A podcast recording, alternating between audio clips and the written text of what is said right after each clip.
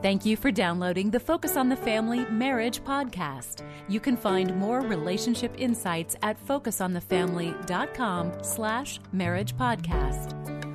I wonder if there was ever a time in your marriage when you knew something wasn't working. Um, it might be actually right now. You're, you're keenly aware it's not working. Well, this is John Fuller along with uh, Greg Smalley. He runs our marriage department here at Focus on the Family.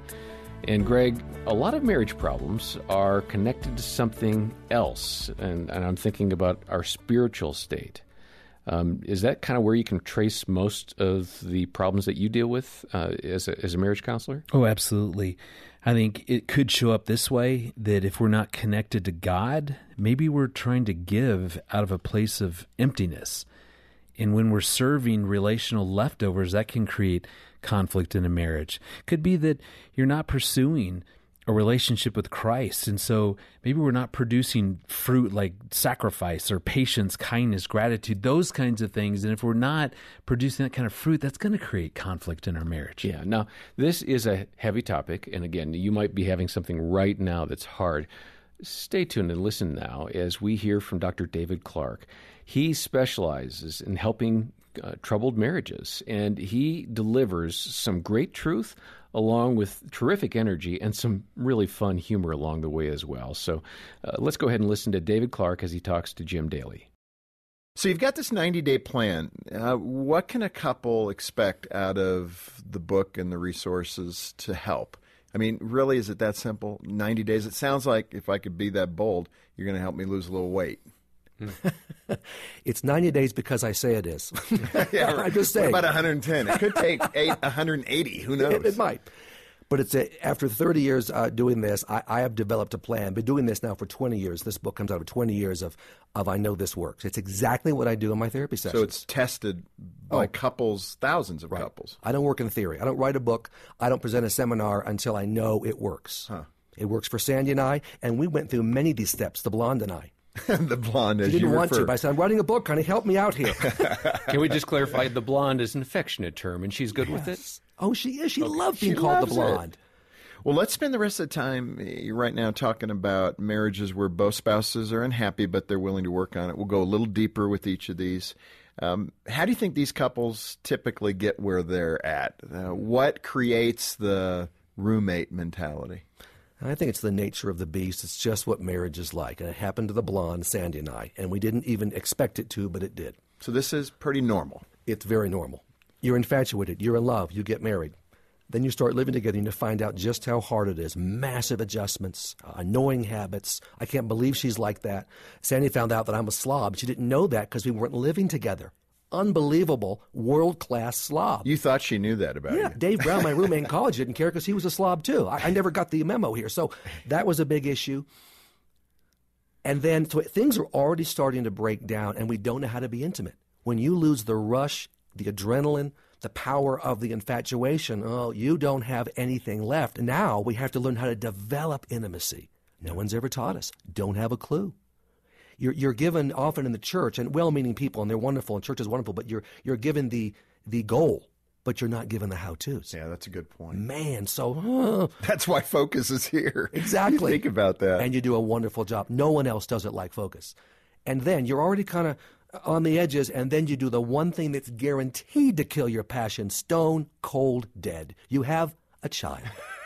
you know what? What were you thinking? What are you out of your mind? Then it's all about the baby. I mean, when, when our Emily came, our first, it was just like catastrophic. We, we just, our lives were just came to a stop. we got to keep her alive. And then it was, we got to stay alive. She's killing us. She was yelling all the time. She's very feisty. She's a wonderful person, but oh, so that, that I don't know where she gets that. I, I can't imagine. Exactly. I just got to say it. That's so funny. You also uh, give some advice in the book about this kind of marriage. You suggest we take these marriages out back and shoot them. what, what are you getting to? What is that all about? I tell most of my couples that, and they're shocked out of their heads. We're sitting there at the end of the first session. I say, "Look, I got to tell you, this marriage is awful. It's dead. Take it out back and shoot it. We're done." And they look at me like, why are we here? I thought you were, I thought he was a Christian. Uh, Betty, uh, Bob. I say, look, your first marriage is over. We're not going back to that one. We're going to redo, we're going to heal from what's happened, and with uh-huh. God's principles, we're going to put into place the brand new marriage, which is going to take you the rest of the way. Mm-hmm. So that's a little juxtaposition I use, and it really seems to work. No, it's true. Uh, okay, to successfully build a stronger marriage, you believe couples must strengthen their relationship with God. I, everybody eh, that feels that way is now saying, yes, we're getting to the spiritual component. Uh, that's so true. That's foundational, we would say. Uh, what does that look like, though, in practical terms? What does it look like to strengthen your relationship with God when you're in this kind of marriage? Well, here's the nuts and bolts. I'm assuming, and it's a good assumption, because I always ask couples when I see them, yeah, do you know Jesus Christ personally? If not, we're going to do that like right now. Because without God's help, you're not going to make it. Uh, but then the second question is, how are you personally doing in your relationship with God through Jesus? Church attendance may be a little lax. Uh, I'm not having a quiet time. You're not close to God. So if you're not close to God, or ma'am, you're not. We can't do the steps in my book. We're going to have to. We start with that. Let's get your faith back where it belongs. One of Satan's most effective tools is using marital unhappiness to draw you away from God. Huh. He's a master at it. I don't want to go to church. We're unhappy, you know, and we're just drifting apart. And so we don't want to pray together. Everything falls apart, but it's you and God that's the main thing. So we start getting that back. And most of the couples on my office hang their head. They know exactly what I'm talking about. I don't get pushback. They say, You're right. And the man will say, I'm the leader. I should make sure we go to church. You know, let me ask you, David, that's an interesting observation with the couples that come to you. How many come to you that are struggling that are, do have a, you know, a good, healthy relationship with God? They're reading the Word regularly, they're praying regularly, maybe hopefully praying together regularly. How many of those couples come in for help? 3%. Three I mean, percent. seriously, that's Think of that's that. oh, it, that's why it's in the book. It's major league. I am not close to God. It's only with God's power that I can love this opposite sex person. Once I lose that connection, I I literally cannot do it. You know that fits with national survey work that it's somewhere around one to three percent. That uh, the whole the whole country of Christians would say that if we're engaged with each other, if we're healthy spiritually, very few people have marital difficulty at the level that it's going to tear it apart. Just one of many rather eye opening statements from David Clarke about marriage problems and how they can be directly uh, traced back to our relationship with God. Greg, what are some practical ways that couples can grow individually and then as a couple um, in their relationship with God? Well, here's what's fascinating. Several really, really good researchers have looked at this question what helps a couple have a great spiritual relationship, and they keep coming up with the same two things which I love because I I'm think, bracing myself because I'm Yeah. guessing I'm going to feel like, oh, Well, I'm like, i I'm just gl- two things? Yeah, because I'm glad because I like can't do more than two things. What they found is that praying together as a couple, first and foremost, is so important because there's a way in which, let's say, at the end of a night, so Erin and I are laying next to each other. What would it be like if that was the last? Communication that we had together together going before the lord which this can be super intimidating. And as a young husband i would hear someone say you need to be praying together. I'd feel so guilty. Oh, well, i'd feel so fail. I'm like well, we don't do this. And i'm not saying that Erin and i do this every night but here's what i've noticed. To make this super simple i just grab her hand and I just say, "Hey, what, what's what's one thing that I could be praying for you about? What's one thing that I could pray for you that's going on in your life tomorrow?" And John, what's amazing, often she'll say something, I'll think, "I had no idea that you were facing that. I am a loser as a husband." But honestly, what it does is it it actually keeps me current yeah. in some ways in her life.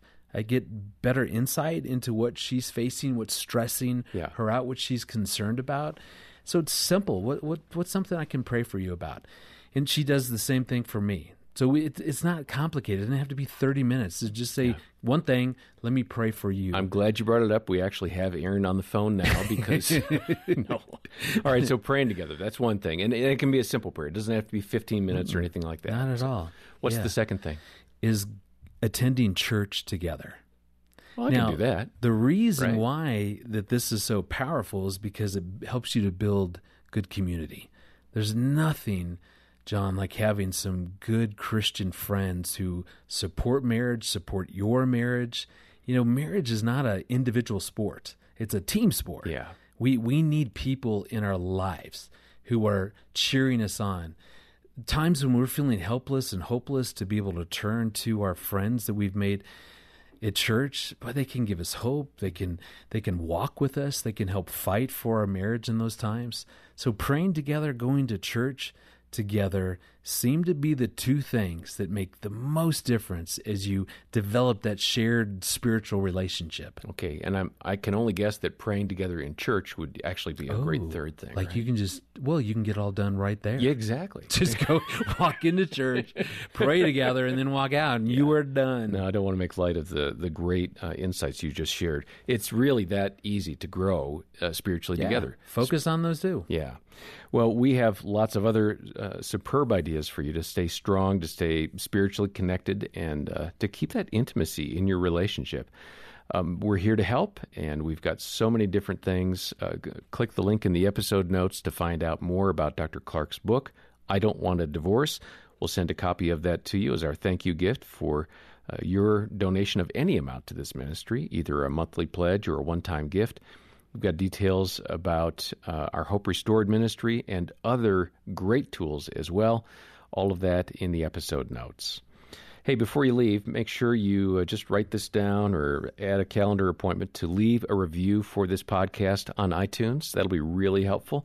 Uh, we have a growing audience, and uh, you're a part of that. Help us get the word out and um, share about this with others.